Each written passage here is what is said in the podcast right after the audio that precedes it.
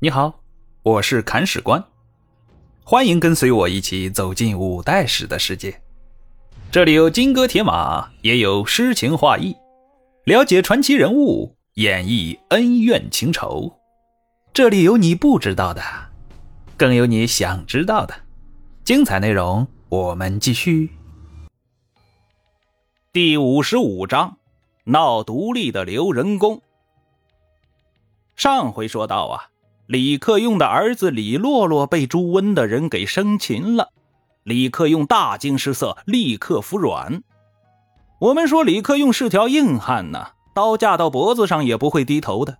但为了儿子可以破例，之前一个李存孝还让他半年都缓不过劲儿来呢，更何况是自己的亲生儿子呢？孩子，这是李克用的命门呢。李克用就对朱温说呢。凡事都好说，留我儿一命。朱温已经笑得合不拢嘴了，他很想杀了李洛洛，因为这样可以看到李克用哭的样子，肯定很爽。而这时候，谋士敬祥出来说话了，他的意思是：李洛洛死活不重要，重要的是要把他的价值发挥到最大。怎么样才能发挥到最大呢？大约借刀杀人。朱温带着李洛洛去找罗洪信。罗洪信见到朱温亲自来了，一路小跑着出来迎接。哎呀呀呀呀！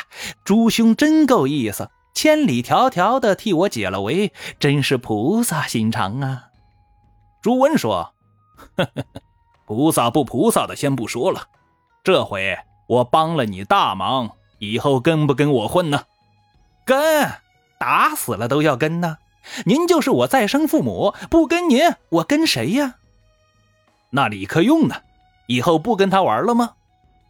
罗洪信咬牙切齿地说：“哎呀，这老小子忒不是个东西呀！我恨不得生啖其肉。以后再见到他，我肯定要先杀之而后快的。”朱温笑了：“不用等到以后，我好人做到底。”把他儿子给你带过来了，给你解解恨吧。说完呢，把李洛洛带了出来。罗洪信脸儿都绿了，打了个哈哈：“哎呀呀呀呀，嘿 嘿兄弟，您这事做的 那什么来着？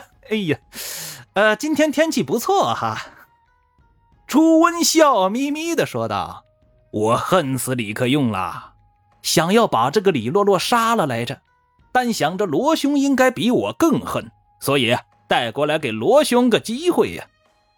罗红信一挠头，这话说的，其实朱兄您不用这么客气的。朱温把刀给递过去了，不多说了，这就算是结盟后你递的投名状吧。投名状这句话都说出来了，罗红信没办法了呀。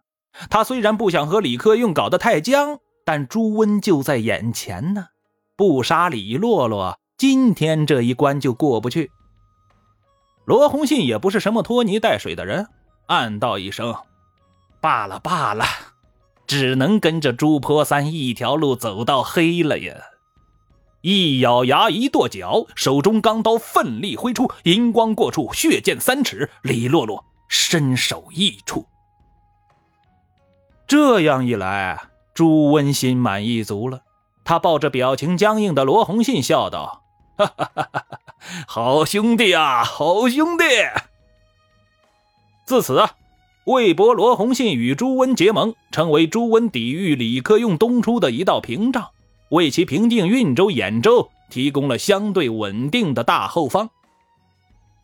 李克用听闻爱子惨死，大怒如狂。挥军急攻魏博，连下对方十余城。罗洪信连战连败，溃退而走。李克用急追，又败之于白龙潭，兵围魏州，进攻观音门。魏州岌岌可危呀！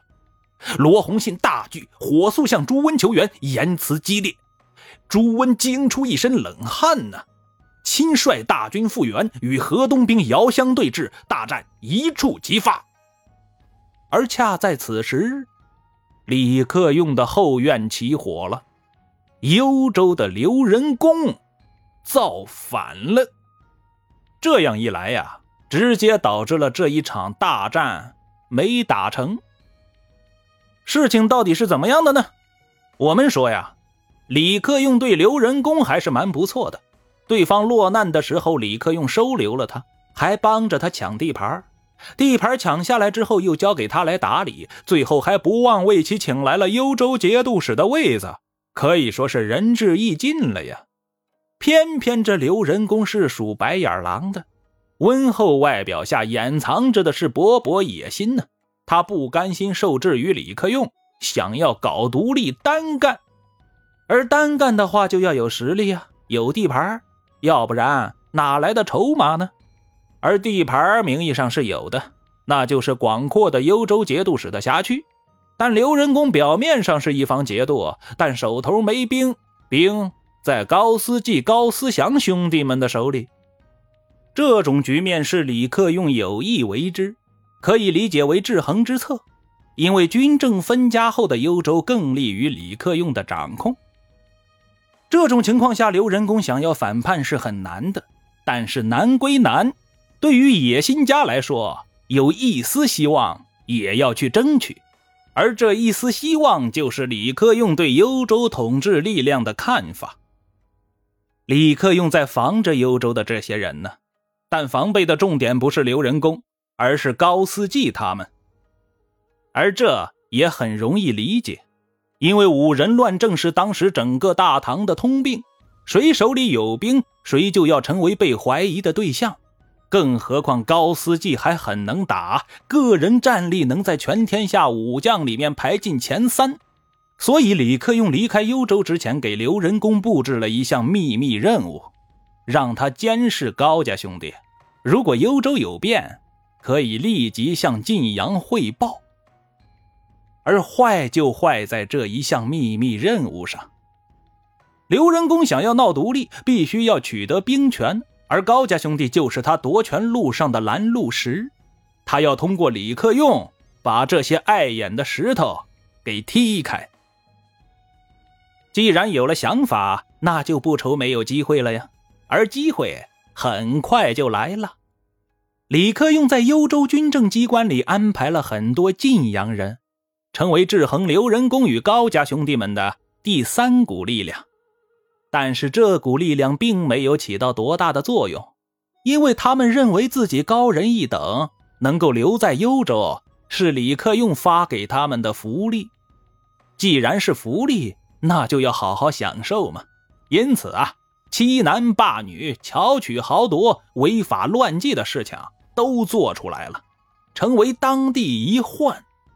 按理说，刘仁恭是地方行政长官，他应该出面来管一管的。可是这个刘枯头不但不管，还把想管的官员们啊都给打压下去了。他呀，要坐等事态恶化。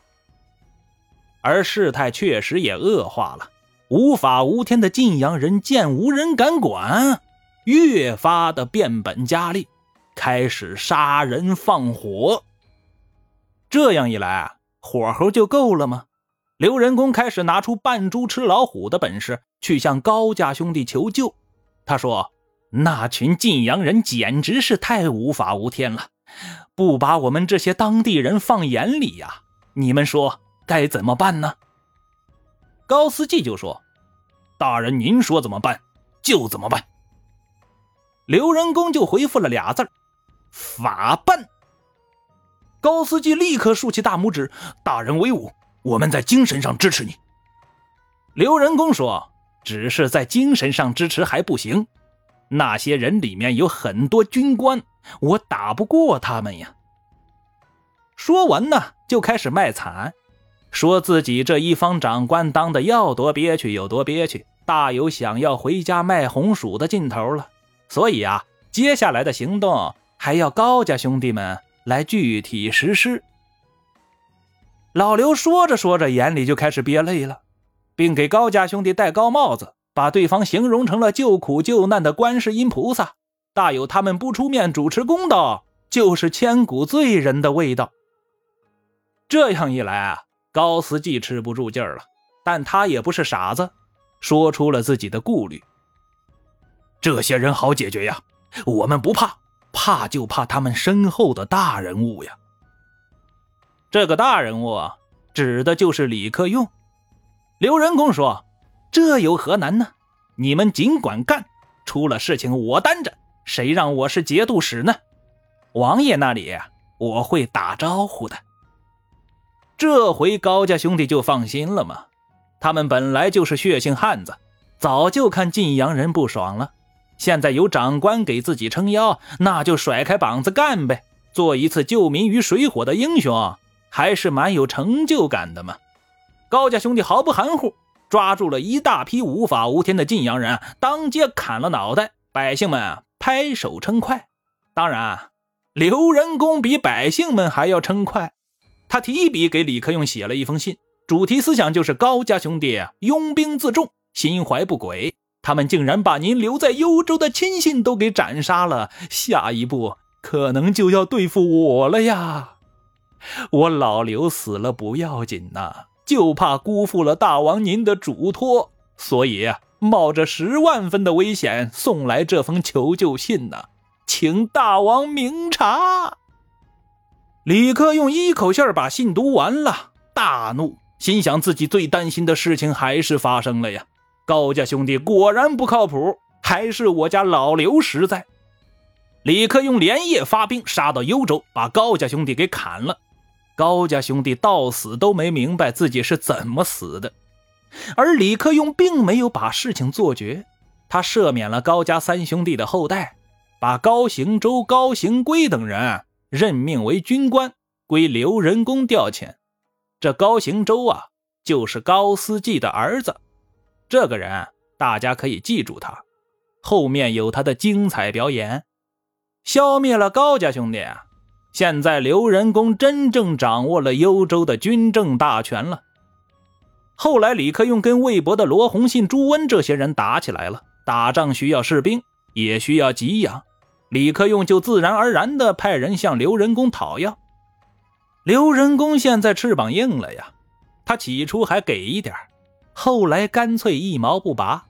李克用的信使往返幽州十余次，硬是什么都没讨要过来，最后干脆连信使都被对方给扣押了。李克用大怒，按照他的性格，当时就要打过去的，但当时正在跟朱温对垒呢，所以耐着性子派人跟刘仁恭讲道理。而刘仁恭不讲道理，他写了一封信，把李克用大骂一通。这样一来，李克用忍不了了，他也不管朱温了，也不管罗洪信了，带着黑鸦军杀奔幽州而来。这次出征的规模有点大，统共有部骑五万，大有乌云盖地、黑云压城的阵势。具体战况如何，且听。下回分解。